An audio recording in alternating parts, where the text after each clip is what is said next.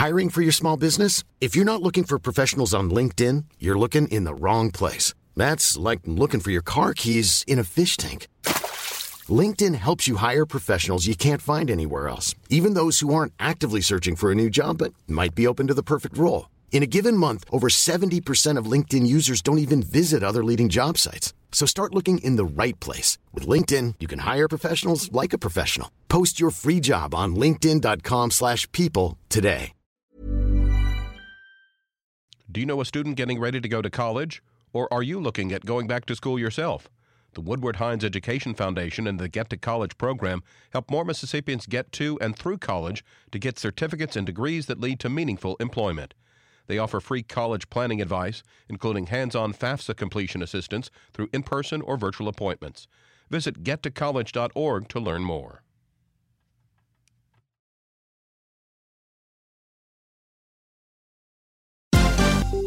This is MPB News. Hi, this is Karen Brown. Thanks for checking out the Mississippi Edition podcast. If you like what you hear, click subscribe, hit like, or leave us a comment if your app has that feature. Then find other MPB podcasts by searching MPB Think Radio on your favorite podcasting platform. Thanks.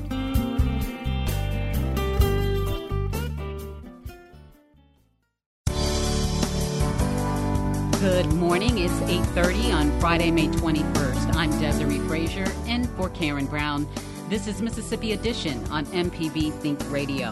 On today's show, two of the state's Congressional House delegation vote to approve a special commission to investigate the violent insurrection of January 6th. We hear why they support the effort as it heads to the Senate. Then a COVID-19 outbreak at an Adams County detention center is under scrutiny by the SPLC. Plus, we examine a new seminary program underway at Mississippi prisons. This is Mississippi Edition on MPB Think Radio. Legislation to form an independent commission to investigate the events of January 6th is headed to the U.S. Senate with bipartisan support from the Magnolia State. Negotiations led by Homeland Security Chair Benny Thompson and Ranking Member John Katko yielded a solution that received the full backing of Democrats as well as 35 Republican votes. Earlier this week, Chairman Thompson discussed the creation of the commission bill during a press conference. We have a document now that we can live with. We'll vote on it this afternoon. I look forward to its passage. But clearly it says that Democrats and Republicans can do good work together on items of importance. This Capitol is our citadel of democracy.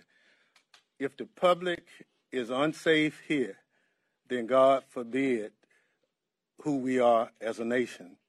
If our employees are unsafe in the Capitol, God forbid us as a nation. And so it's important not only that we present this commission to work, but we let them work. And part of how we let them work is we've said no member of Congress can serve on it. We've said no federal employees. We talked about specific subject matter skills that those individuals who serve on it should have. And so we where we are today. It's unfortunate that the minority leader has, at the last moment, raised issues that basically we had gone past, and there was no issue on his part. So, but I guess that's politics. And so we feel good about the product. We feel good about the process that got us to the product where we are today. And we look forward, as I indicated, this afternoon to its passage. One of the 35 Republicans breaking rank was Mississippi's Michael Guest. Guest is in his second term in the House. He served as a district attorney prior to his election in 2018. He tells on Michael Guidry why he decided to support the commission. I've had multiple conversations throughout these discussions with Ranking Member Katko about the makeup of the committee. This is something that, as members of Congress, we've been talking about back and forth since January the 6th and the events on that day. And I think the goal, at least, was always to try to emulate a committee that was similar to the 9/11 commission that was formed after the events of that day. And I think that we were able to, after much negotiations, we were able to accomplish that. The committee is evenly divided, 5 Democrats, 5 Republicans. No subpoenas can be issued without a majority of the members voting for those subpoenas. And also staff cannot be hired by the majority without consulting the minority. And so I think many of the checks and balances that we as Republicans wanted to see was actually placed in the bill, in the makeup of this committee. And I believe that this committee is as bipartisan or as nonpartisan of a committee that we would ever see in Washington, D.C. I don't begrudge any of my fellow Republicans for not supporting the bill. There were valid reasons not to support the legislation, but as a former prosecutor, I believe it's important to, as much as possible, to get to the heart of what happened on January 6th and then to have this commission make recommendations to us as a Congress so that we can make sure that those events don't happen again at some later date and that we can continue to shed light on what happened that day. You brought up your experience as a prosecutor, as a district attorney. How much did that experience inform the negotiations, since you do have an extensive experience working closely with law enforcement? Well, you know, I was not directly involved in the negotiations. John Katko, the ranking member, was the lead negotiator. But throughout the negotiations, I was at times given input on where the state of the negotiations were. But the other thing is, you know, ranking member Katko, who was the lead negotiator for the Republicans, was also a prosecutor. So he was a federal prosecutor. I think he and I had similar mindsets on investigations and being involved in those. And again, you know, I wanted to make sure that whatever committee was established, that the committee was evenly divided. And again, I believe that this bill accomplished that task. I believe the fact that it was, you know, we took the 9/11 Commission legislation and we were able to use that as a framework. And so this is not something new for Congress to appoint special committees to look at certain matters. And it was, at the end of the day, a bill that I felt was fair and that I felt compelled to support. You said the end result of these negotiations is a commission, a committee modeled in the same way as the 9/11 Commission. These negotiations were done in good faith. With that being said, it's passed the House. What are your hopes for it as your colleagues in the other chamber take it up?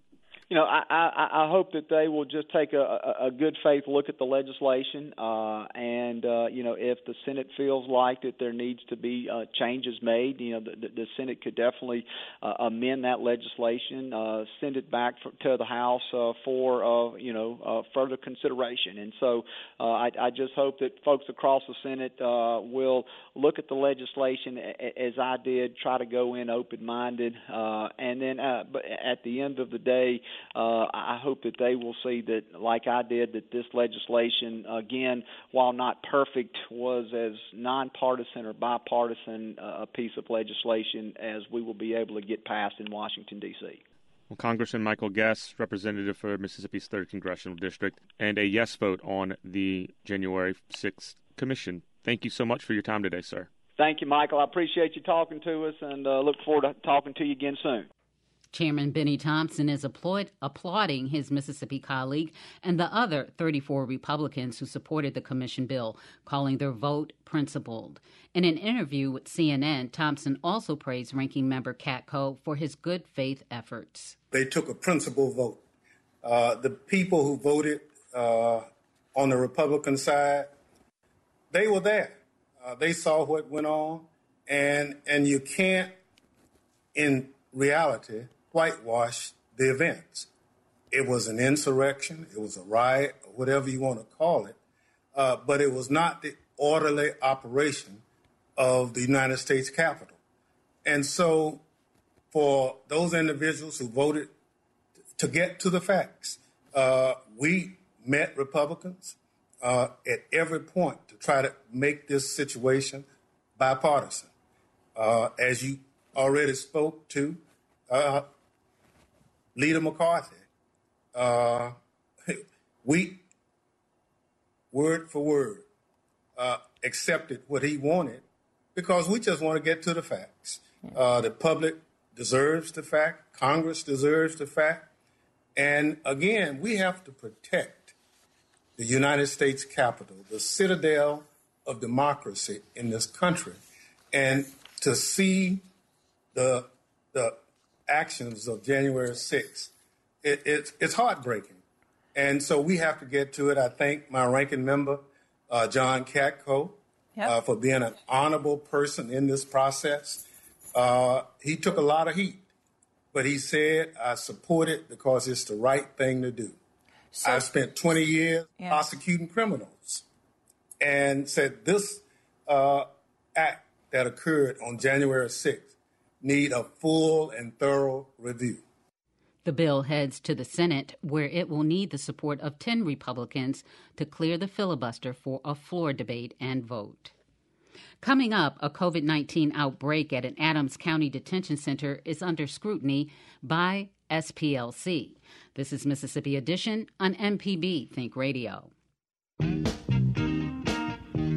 Hey, this is Larry Morrissey with the Mississippi Arts Commission. I'm one of the hosts of the Mississippi Arts Hour, the arts interview show on Think Radio. We talk with visual artists, musicians, writers, as well as people who help bring the arts to their communities. We hear about how each artist learned their craft and get some insight into their creative process. You can hear the Arts Hour every Sunday at 5 p.m. on Think Radio, or listen anytime by subscribing to the show through your favorite podcasting app.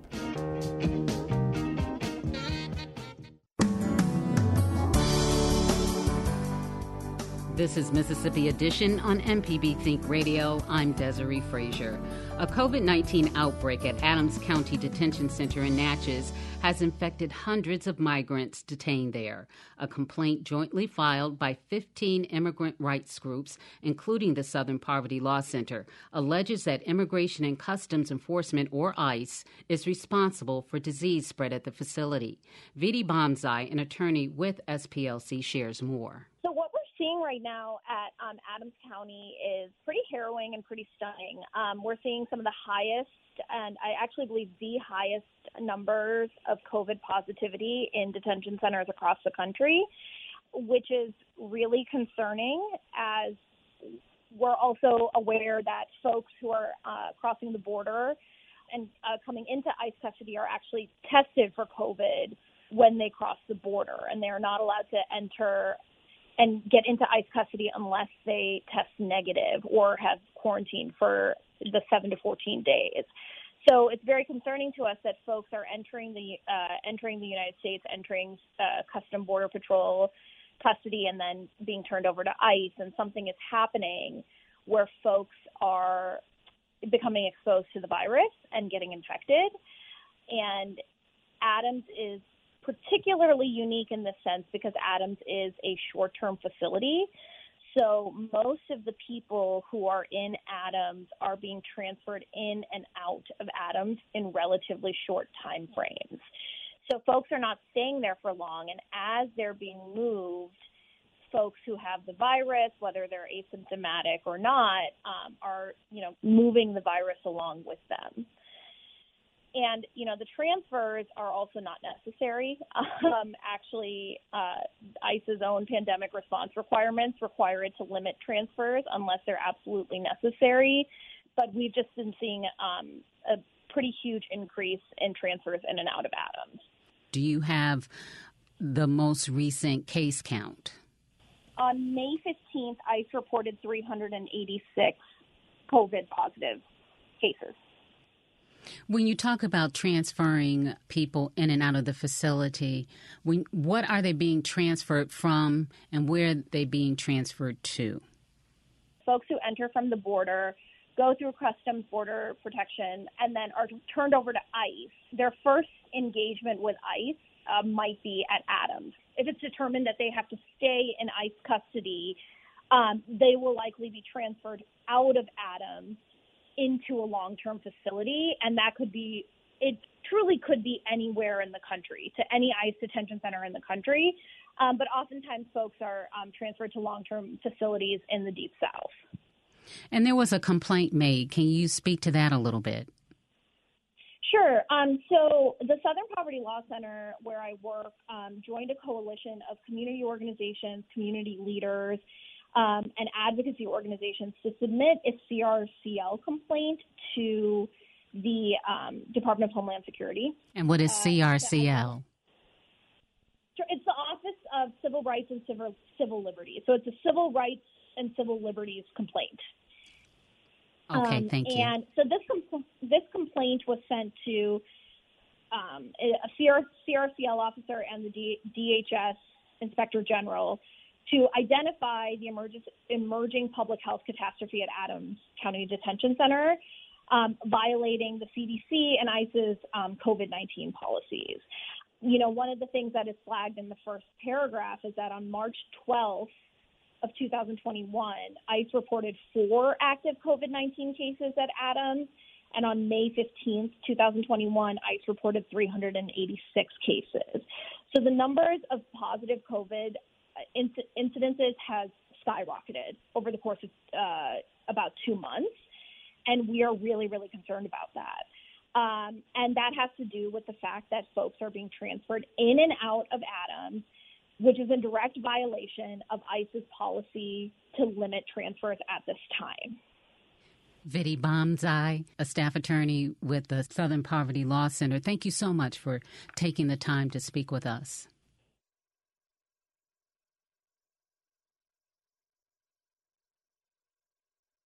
In December to nearly 1,100 now, and that medical staff is working to reduce further spread of COVID-19.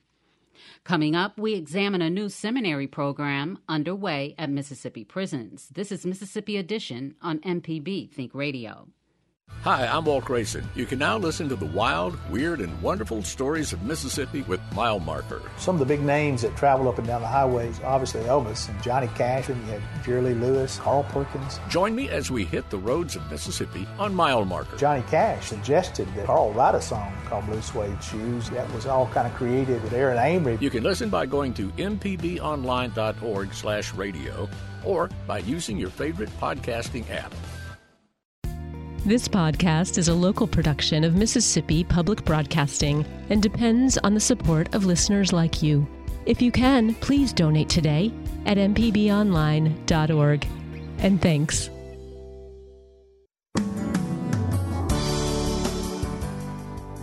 This is Mississippi Edition on MPB Think Radio. I'm Desiree Frazier.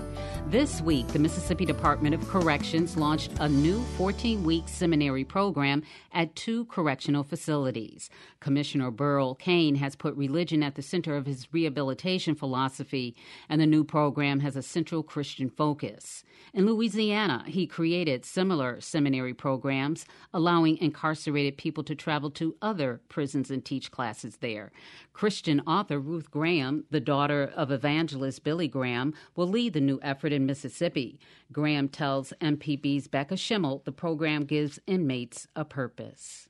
Having a seminary in the prisons where the men can study and get a degree and then be sent out as missionaries to other prisons not only gives the men a purpose, but gives them a goal and instructs them in the truth. These men have been able to redeem their lives through the study of God's word. You know, how's this program going to work? What are some of the central tenets of it and things that you really want to get across while teaching it? Well, I'm teaching a course of really a discussion class on forgiveness. And it is based on a book I wrote called Forgiving My Father, Forgiving Myself, an invitation to the miracle of forgiveness. And all of us talk about forgiveness, and we've heard it defined as a letting go, a way to get healthy psychologically, emotionally. It's a way to get it's a gift you give yourself. But I believe that forgiveness is so much more than that. I believe that forgiveness is holy. I believe it is sacred. It's an invitation to enter into the very character of God. God is all about forgiveness. And I'm teaching this to these men. And the big question, and women, because I taught women last fall in West Virginia, the big question for them is to forgive themselves. You know, how do we forgive ourselves? And that everybody's interested in that. Forgiveness is a decision. We make the decision to forgive so-and-so. Now, you make the decision, but immediately you're going to maybe feel emotions. Your anger comes back. Your resentment comes back. You want to take revenge. That doesn't mean you haven't forgiven. That means you have to walk out that decision of forgiveness. And you can only do that by the power of the Holy Spirit. And it takes time. It is a process. And that's what most people don't understand, is that forgiveness is a process. It's not a one and done kind of thing. You have to, you make the decision, that's done, but then you have to live it out. And that, again, that's only through the power of the Holy Spirit and renewing your mind with the scripture, the holy word of God, because that's the absolute. And he tells us to take every thought captive to him. And that's what we need to do. What are your goals for the people who are incarcerated and choose to participate in your program? I want them to realize that they not only have they been forgiven, and that they can forgive those that they have wounded or that have wounded them, but also that their life has purpose, that they are not just warehoused, that they can do something with their lives now. It's, again, it's not reformation, it's transformation, and it only comes through Jesus Christ. But the heavy focus on Christianity is drawing criticism from civil liberties and advocates. Alicia Netterville is the Deputy Director and Policy Counsel with the ACLU of Mississippi. She says forced or coerced religion has perpetuated a power imbalance for centuries, especially for people of color. History has shown that forced religion, in particular Christianity, was used to carry out the inhumane practice of child slavery. At a glance also, when you're looking at our criminal legal system, the similarities between child slavery and our criminal system today is undeniable. But I also believe that incarcerated persons should have access to resources and programs to help them fully exercise the religion of their choice. And choice is a loaded word in this case, because we do know that incarcerated people are in systems where the power structure is definitely imbalanced. And it could be easy for somebody to take advantage of someone and totally eviscerate any choice that they have. So in this context, choice means nothing more than the ability to practice the religion, even the denomination of your choice, or to practice no religion at all. I did read that. So, having said that, I would hope that Warden Cain will open the doors of the prison to all religions and denominations who want to come and invite incarcerated people to practice their religions as they see fit. I mean, Commissioner Cain has been criticized in his time working in Louisiana for his use of Christianity within the prison system, and whether he allows enough space or accommodations for the practicing of all religions, like you kind of mentioned earlier. And when I saw this with the seminary program, it brought up the concern of whether it could negatively affect inmates who are practicing religions other than Christianity. Yes, that's a major concern. If people are not volunteering to practice Christianity, and the commissioner uses any forms of punishment because people do not choose to be Christians, that's definitely a problem, not just for incarcerated persons, but that would also be a problem for the Department of Corrections and the commissioner himself. If the commissioner is going to provide any resources or outlets for religious practices, he should do that for everyone. And as I said earlier, the Constitution does provide safeguards for individuals who want to practice their religions in prisons under certain circumstances, and it is not narrowed to just Christianity. Mm-hmm. So I know that in the past, some of the students who went to seminary schools were able to, like I said, travel to different facilities, and therefore were a lot of those opportunities. I guess, how do you watch out for that, or how do you provide equal opportunities within the prison system when that's the case? So what the commissioner would have to do is to make sure that if he is providing that for Christians, that he would need to provide that for everyone. And I do know that in Louisiana, there were lawsuits filed by incarcerated persons that were not provided the same ability to practice their religions. Alicia Netterville of the Mississippi ACLU with our Becca Schimmel. This has been Mississippi Edition on MPB Think Radio. Coming up. Thanks for listening to the Mississippi Edition podcast from MPB News and MPB Think Radio. Don't forget to subscribe if you haven't already, and if your app lets you, leave a comment or review. We really do appreciate it. Remember, you can always get in touch with MPB News on Facebook and Twitter, and fresh episodes of the podcast are posted every weekday morning. I'm Karen Brown. Thanks for listening. This is Mississippi Edition from MPB Think Radio.